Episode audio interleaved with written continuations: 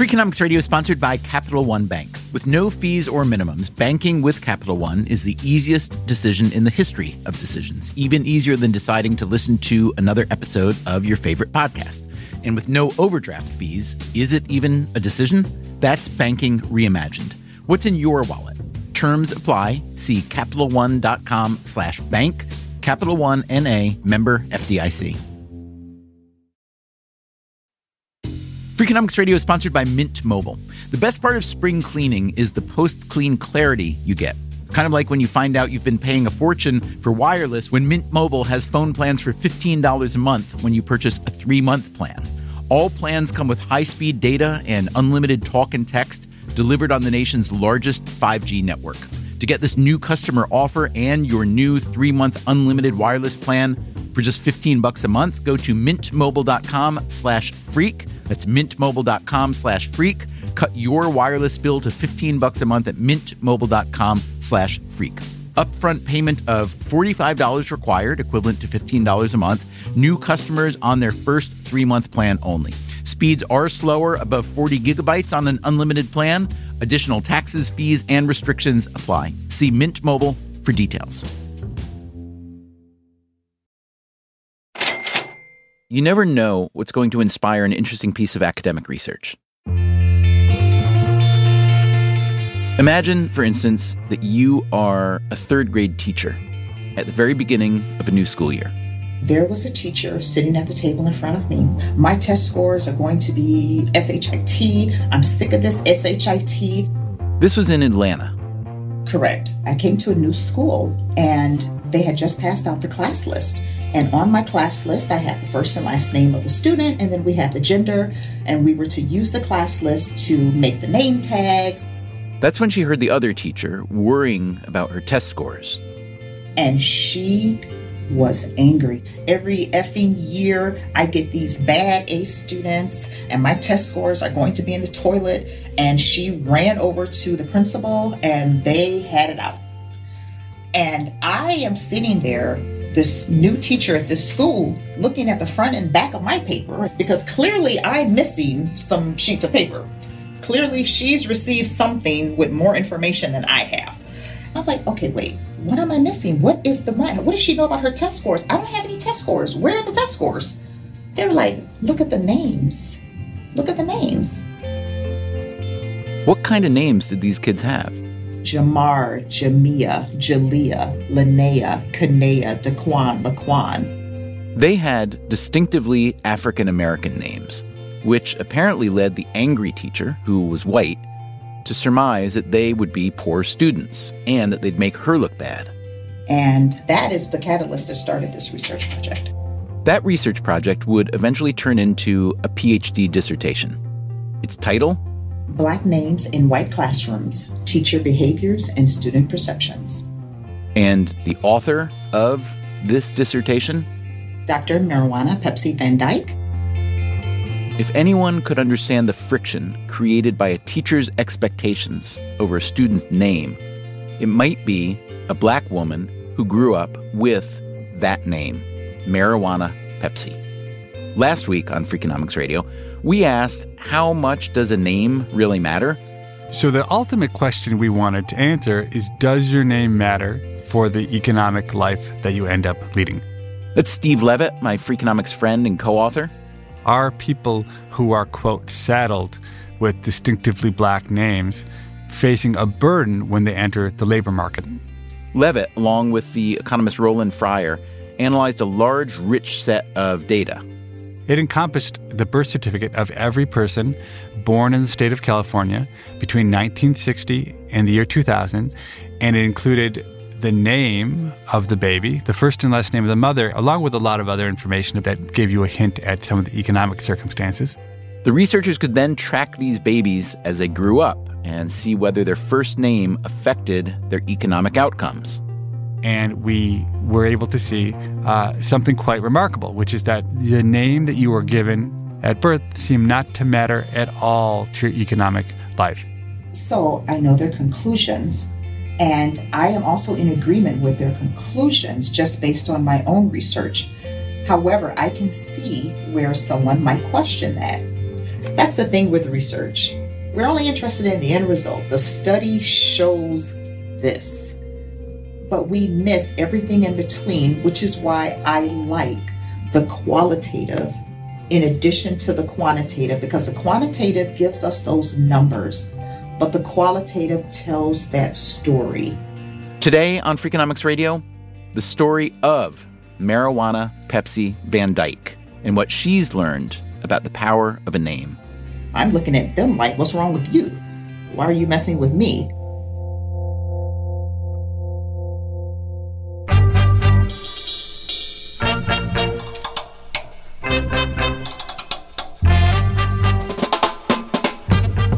From Stitcher and Dubner Productions, this is Freakonomics Radio, the podcast that explores the hidden side of everything.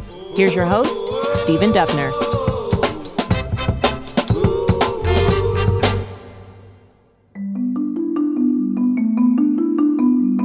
A couple months ago, Marijuana Pepsi Van Dyke received her doctorate in higher education leadership from Cardinal Stritch University in Milwaukee, Wisconsin. This generated quite a bit of media attention.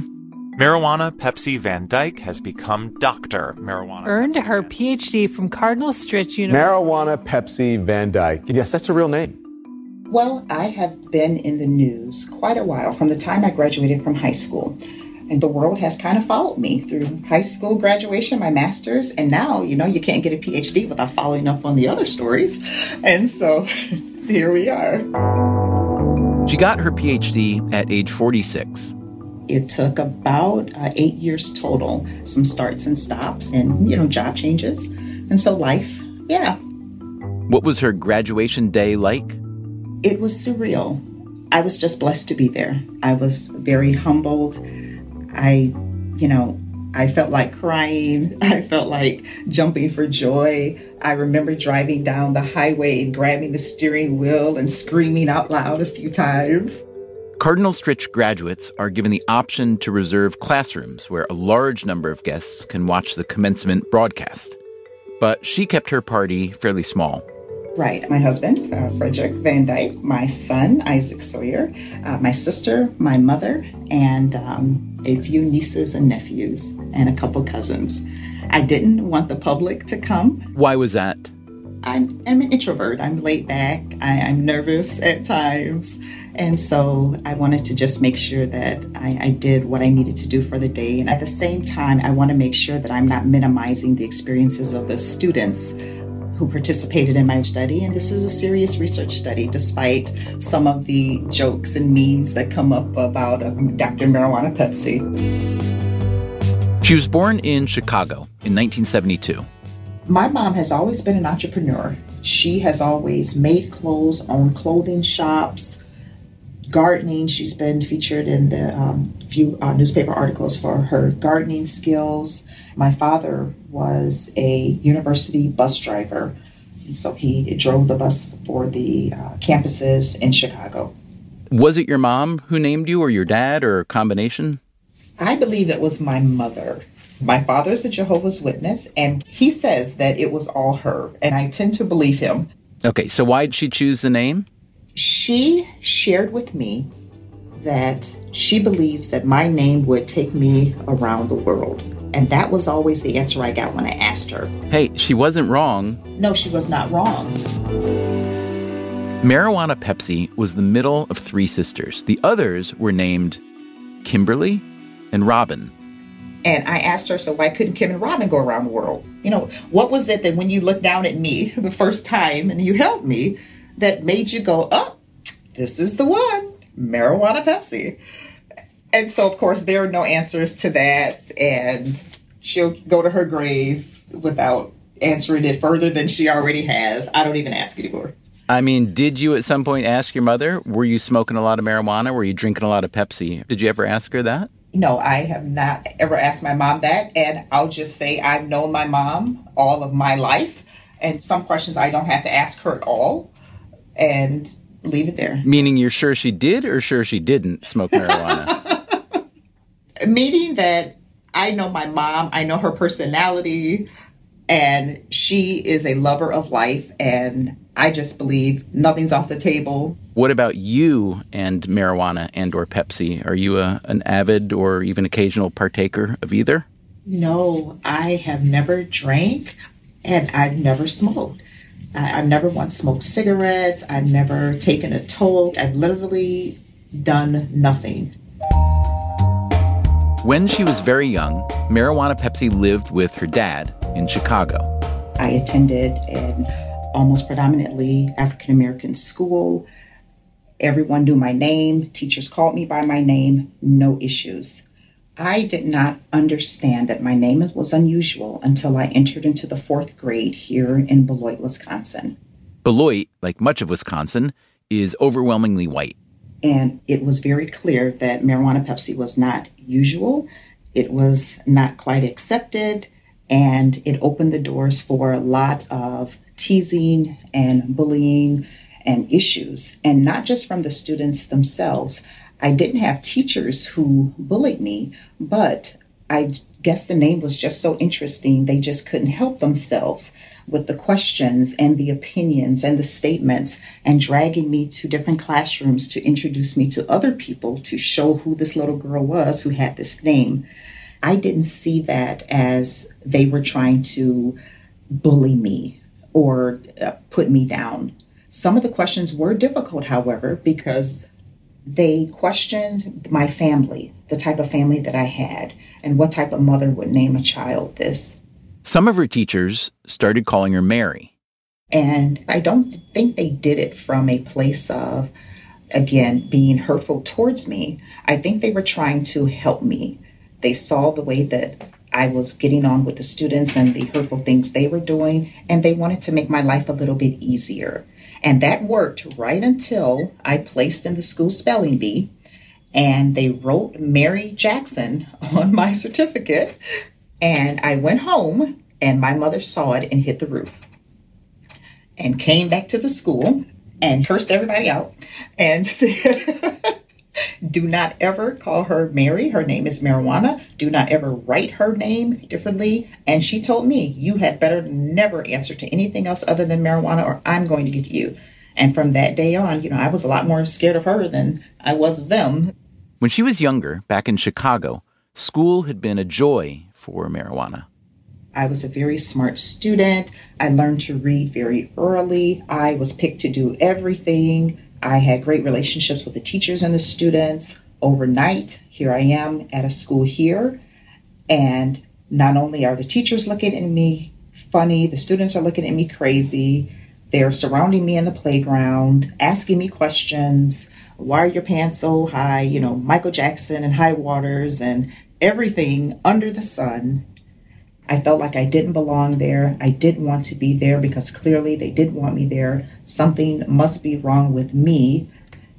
I've never said on an interview, or I've never even shared it ever. But sitting here, I remember thinking about committing suicide. I was 9, and I remember that like yesterday. And I was just hoping that everything would just go away. And then I sat there and said, yeah, right, fool, you do that, then we're going to talk about you even more. She says now there were a lot of reasons she was having such a hard time.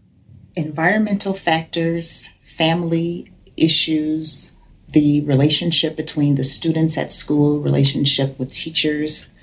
It was very difficult to wonder what was going to happen the next day. And it was a lot. I won't go into too much detail. The last thing I want to do is make it sound like I didn't have people who loved me and who didn't take care of me. I did. But sometimes that's just not enough. And in my case, it wasn't.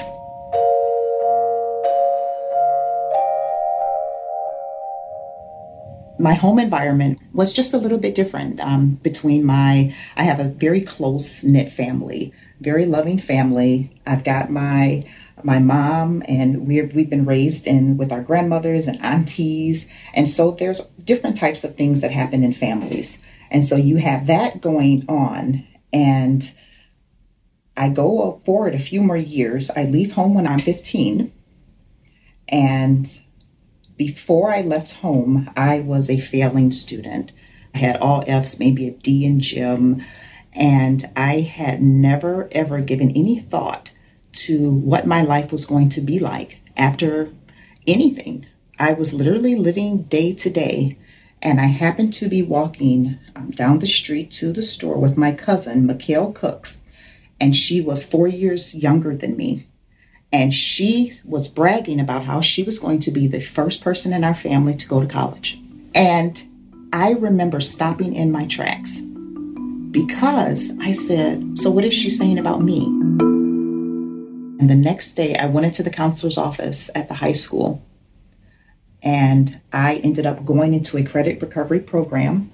And from then on, I believe I may have gotten over 3 point, and then from there, another 3 point something, a little higher.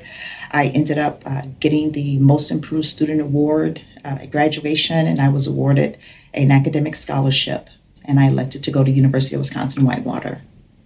In retrospect, the treatment you got over your name, was that, do you think, kind of just the straw that broke the camel's back that led you to becoming a straight F student as a smart kid? Or do you think that the treatment you got over your name was a big contributing factor to that? That was one of the straws that broke the camel's back. Again, it's that sense of belonging, and in my case, the lack thereof. Were you, I guess, angry at your mom either for giving you the name that caused the trouble or for insisting that you continue using the name even when other people were, you know, offering you a sort of easy way out by calling you Mary? I've never been angry about my name. I have never felt that there was anything wrong with my name. Again, I didn't even know that someone even believed that until I moved here. I'm looking at them like, what's wrong with you? Why are you messing with me? All I wanted to do was read my books, fly under the radar, go to school, and go home. Now, I don't mean to put emotions into your mind, but it's hard for me to imagine you wouldn't be resentful at your mom for insisting that you use the name that was causing you grief, though. I wasn't resentful of it. Again, it's like being named Stephen. If someone called you Steve and your mom says, no, I want you to be Stephen, that's your name. And I'm resentful of the people bringing me the grief about it because, again, that's my name. When I ask you what your name is, you tell me, it's over. Why do I have to go through the fifth degree? Coming up after the break, how Marijuana Pepsi turned lemons into lemonade in the form of a doctoral dissertation. And someone's going to say, oh, she had a distinctly black name, but look, she's successful. But in the short term of her navigating her educational institutions to get there, look at what she had to go through. That's coming up right after this. Freakonomics Radio is sponsored by True Green. True Green takes care of all the hard work it takes to get a great lawn so you can take care of everything else in your busy schedule. True Green is the easiest and most affordable way to get a beautiful lawn. All you have to do is water and mow, and they'll do the rest. Weed control, fertilization, aeration, and more, so you can do literally anything else. With True Green, you know you're in good hands because they are the official lawn care treatment provider of the PGA Tour. True Green offers a satisfaction guarantee, and they have a verified best price promise, which guarantees you the lowest price with no compromise on quality. You do you. Let True Green do your lawn care. Visit truegreen.com to get the best lawn at the best price with the best people. Guaranteed. That's TRUGREEN.com. Freakonomics Radio is sponsored by Amica Insurance. Amica Insurance is all about empathy. They know your auto, home, and life insurance are more than just policies. Home insurance is about protecting the life you've built. Auto insurance is there to protect you on the road ahead. That's why Amica takes a consultative approach to help protect what matters most to you. They are a customer-owned insurance company that puts your needs first, and their representatives are available 24/7 for claim-related matters. As Amica says, empathy is our best policy. Freakonomics Radio is sponsored by Cars.com. Have you heard about the Your Garage feature on Cars.com? Here's how it works. You add your car to your garage to track its market value and cash in when the time is right to sell. Track both your car's historical and projected value. When it's time to sell, easily secure an instant offer from a local dealership or sell it yourself on Cars.com. Start tracking your car's value with your garage on Cars.com.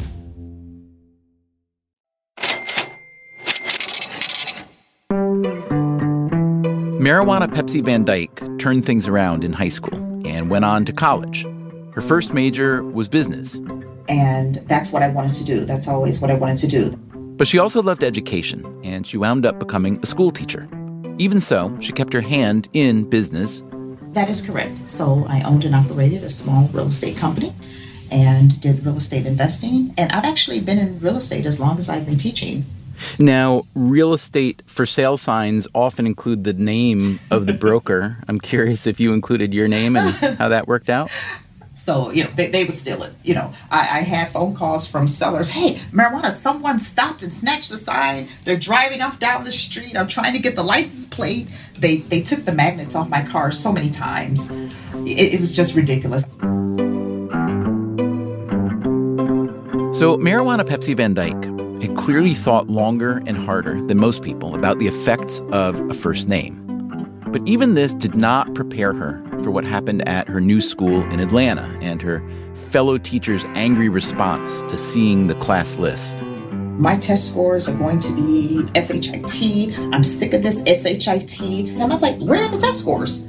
They were like, marijuana, look at the names. Look at the names. This kind of response, she would come to learn, was not so uncommon among white teachers.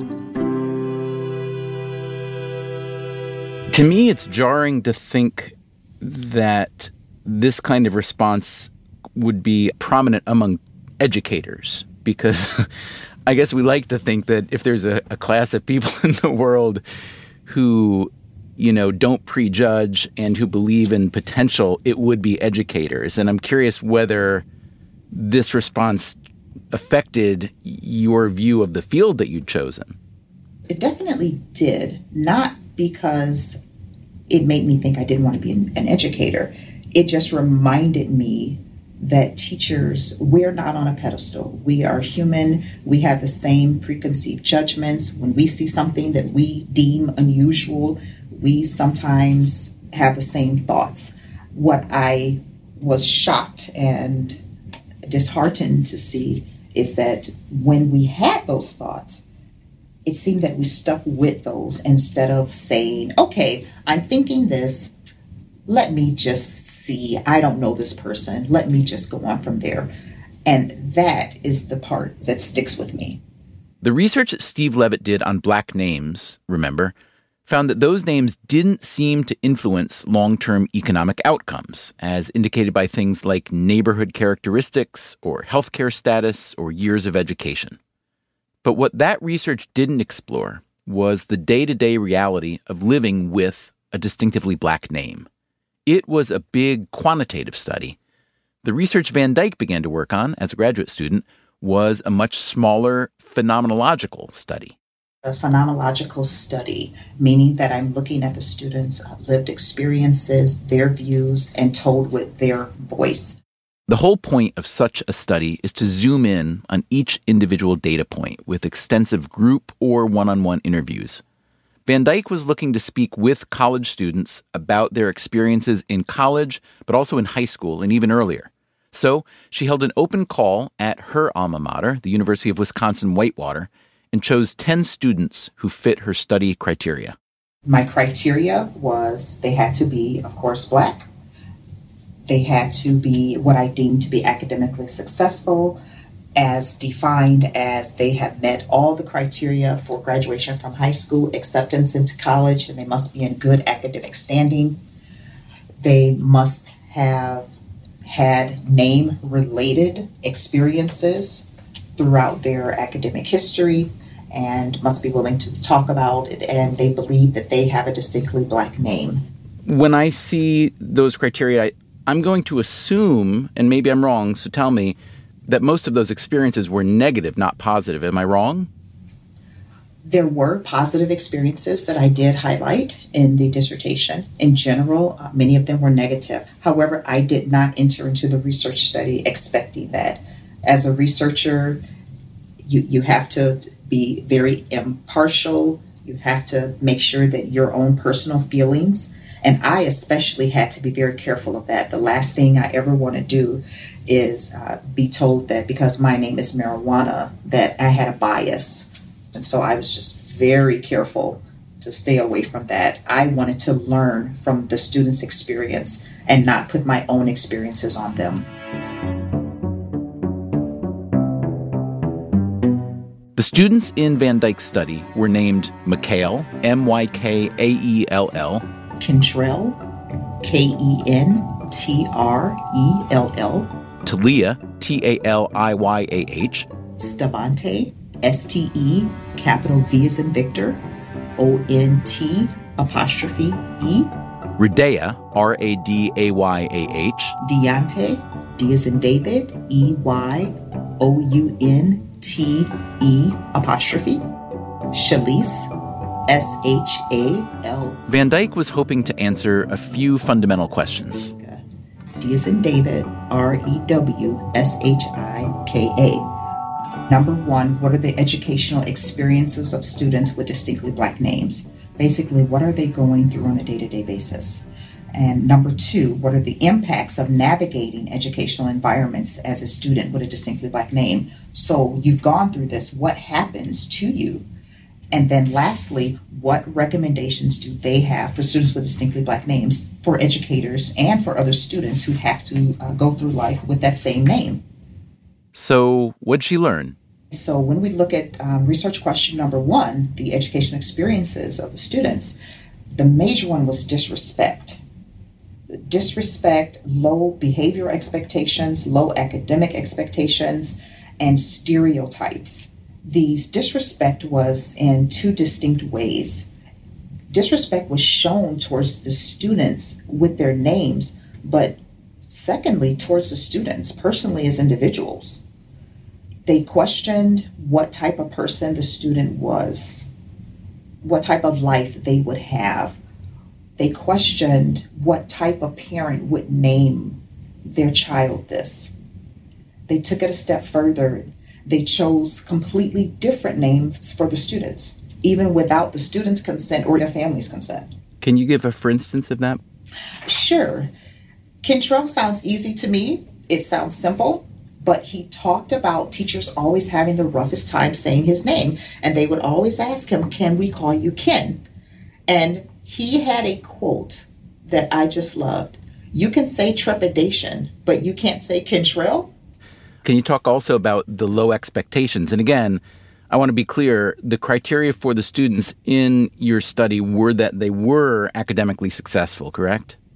Correct, and that was purposeful. Sometimes when we are doing research on minority students, there is this historical tendency to just look at all these mitigating factors of why, it's because of their low income, they're this, they're that. And I wanted to make sure that no one could come back and say, well, the reason it was this is because the student was just, not academically successful. And so when you're looking at the low expectations, the students felt like they were expected to be disruptive or to have discipline issues. Van Dyke then dug into how these experiences affected the students' academic experience. It put a strain on the student-teacher relationship. Students had self-perception issues. If the student-teacher relationship is strong, that student can overcome, can learn, and can succeed.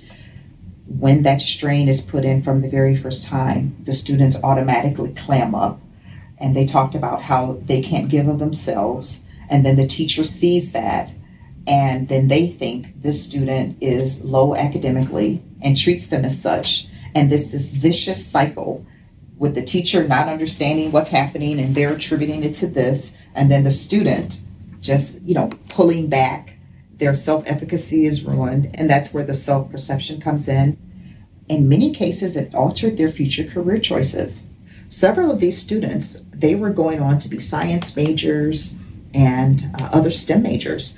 And they changed, and they wanted to work with students and not be in a lab. They wanted to be teachers because they felt that they could help other students who are going through this to love their names and not have to put up with this. One person, they said they wanted to do race-related studies because of his experiences with this. You could imagine that the effects Van Dyke is describing are not unique to students with distinctively black names. You could imagine students who belong to other minority groups being made to feel less capable than they are. And this jibes with other research that seeks to explain the relatively low rate of female STEM students. In Van Dyke's study, she did find that some students had had positive school experiences because of their names, a teacher using their name as a conversation starter, for instance, to talk about cultural backgrounds. But, she says, this rarely happened with white teachers. When we talk about the positive experiences, those came from African-American and minority teachers and faculty. So here's a question.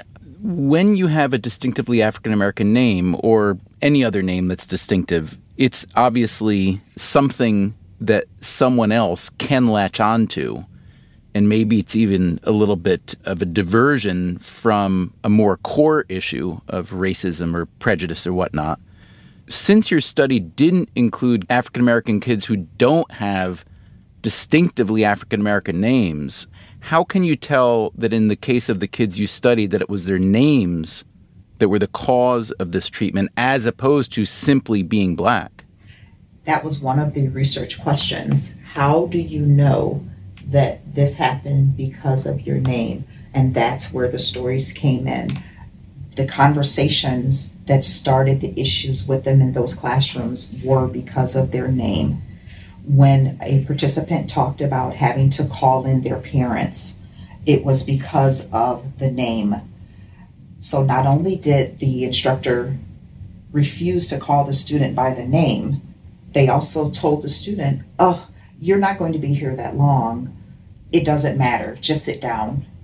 And the student talked about being so frustrated because while her parents were staying in there to talk with the teacher and the principal, the assistant principal gave the student a pass to go back to class and spelled the name wrong. And the student said, "You spelled my name wrong." And the assistant principal said, "It doesn't matter. Just go back to class." And the participant, she threw her hands up and said, "It does matter. That's the whole reason we're here, because of the name." I guess just continuing to play devil's advocate, like it could be that those teachers and administrators would have exhibited racist behavior toward a black kid without the distinctive name. It's just that there wouldn't be such overt evidence of it, right? That is true. And that's not a part of this study. The names are. And so when the student comes in for that first time and they talked about what happened when they introduced themselves to the teacher and when the conversation was, did anyone else get those questions? The answer was no. Did you have other black students in your class? Yes.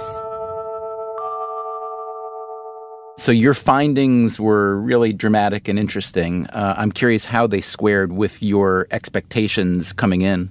I heard that a lot of them did experience what I experienced, which was surprising to me because these students were so much younger than I was currently. And I thought that with the change over the years and the types of names now and all of the professional development around implicit bias and race and equity and diversity, that things would be so much better for these students. But it's not. Okay, so let's talk about now, here's what we can do about it. In the paper, you talk about recommendations from the students for other students and faculty and so on. Well, some of the recommendations that the students came up with, basically to be culturally competent, to be respectful, to understand that just because a student has a name that an educator may not be familiar with, it does not mean that there's something wrong with that student or with their parents.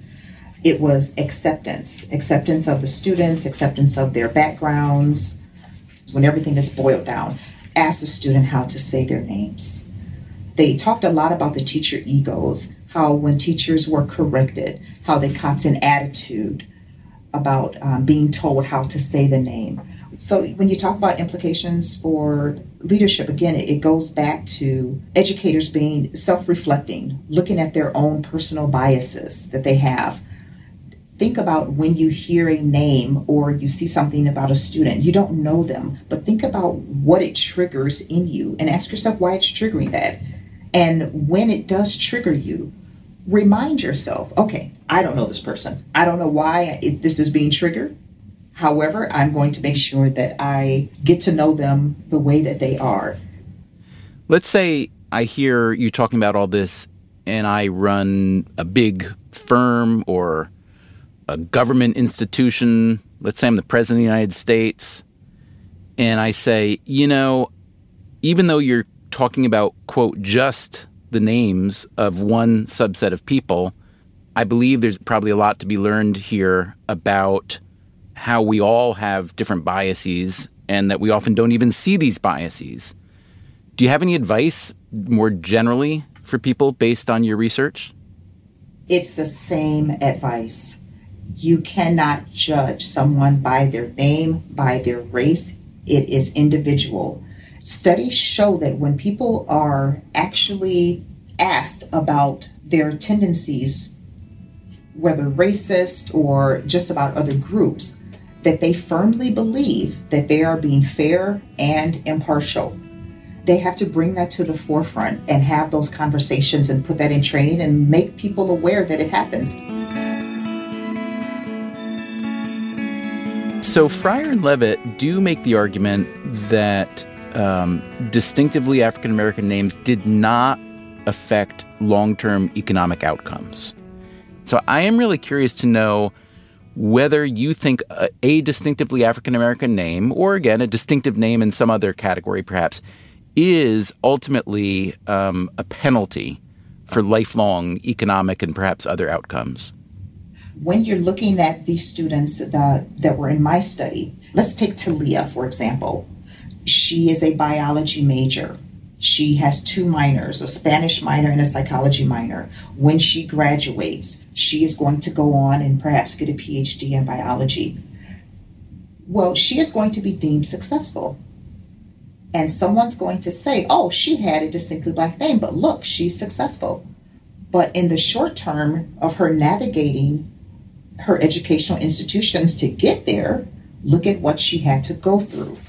And many of the choices and changes that she has made and many of the experiences that she's had, they were impactful on her. So you're saying this success may come despite the distinctive name and the penalties of it, yes?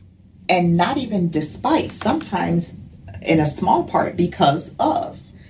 You know, most people will go, well, you know, there's no way that Marijuana Pepsi had a long-term impact because of her name. Look at her. She's Dr. Van Dyke now.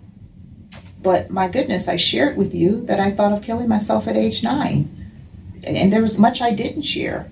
How do you think your life would be different now had your name been just Mary?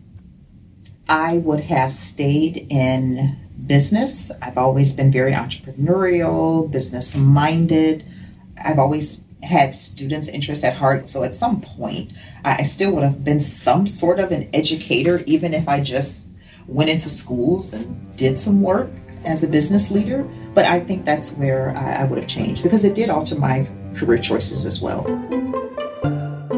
Van Dyke has been working most recently at Beloit College in Wisconsin. She's been director of their Student Excellence and Leadership Program, which supports low-income, first-generation college students.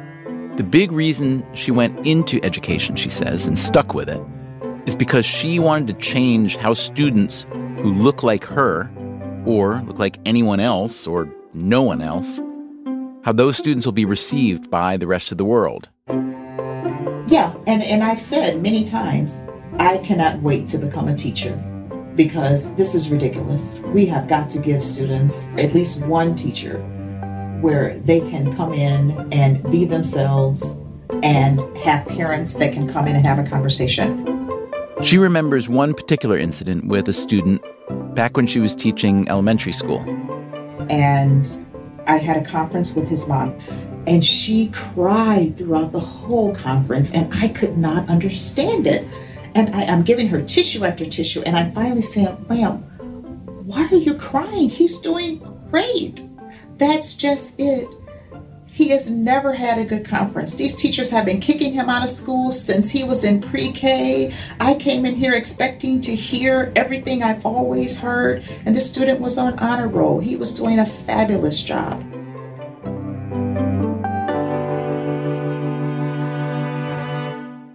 Coming up next time on Freakonomics Radio, if you were a judge on Shark Tank, what would you make of this pitch? I'd like to open a new kind of grocery store. We're not going to have any branded items. It's all going to be private label. We're going to have no television advertising and no social media whatsoever. No Facebook, no Twitter. We're never going to have anything on sale. We're not going to accept coupons. Would you invest in my company? And what if I told you that this grocery store not only already exists, but that it's crushing the competition? They not only are at the top of the industry, but they're at the top by a wide, wide margin. A look at the economics behind one of the most unconventional and beloved companies in America. It's next time on Freakonomics Radio. Freakonomics Radio is produced by Stitcher and Dubner Productions. This episode was produced by Daphne Chen and Harry Huggins. Our staff also includes Allison Craiglow, Greg Rippin, Zach Lipinski, Matt Hickey, and Corinne Wallace. Our theme song is Mr. Fortune by The Hitchhikers. All the other music was composed by Luis Guerra. You can subscribe to Freakonomics Radio on any podcast app, including Spotify or the Apple or Google podcast apps. If you want to get the entire Freakonomics Radio archive, that is available exclusively on the Stitcher app or at Freakonomics.com, where you can also find transcripts, show notes, and sign up for our newsletter.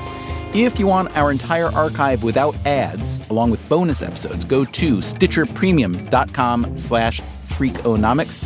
We also publish every week on Medium, a short text version of our new episode. Go to medium.com/freakonomicsradio.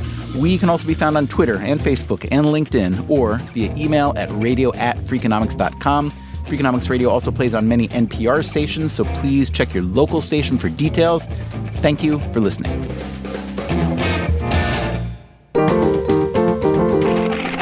Stitcher.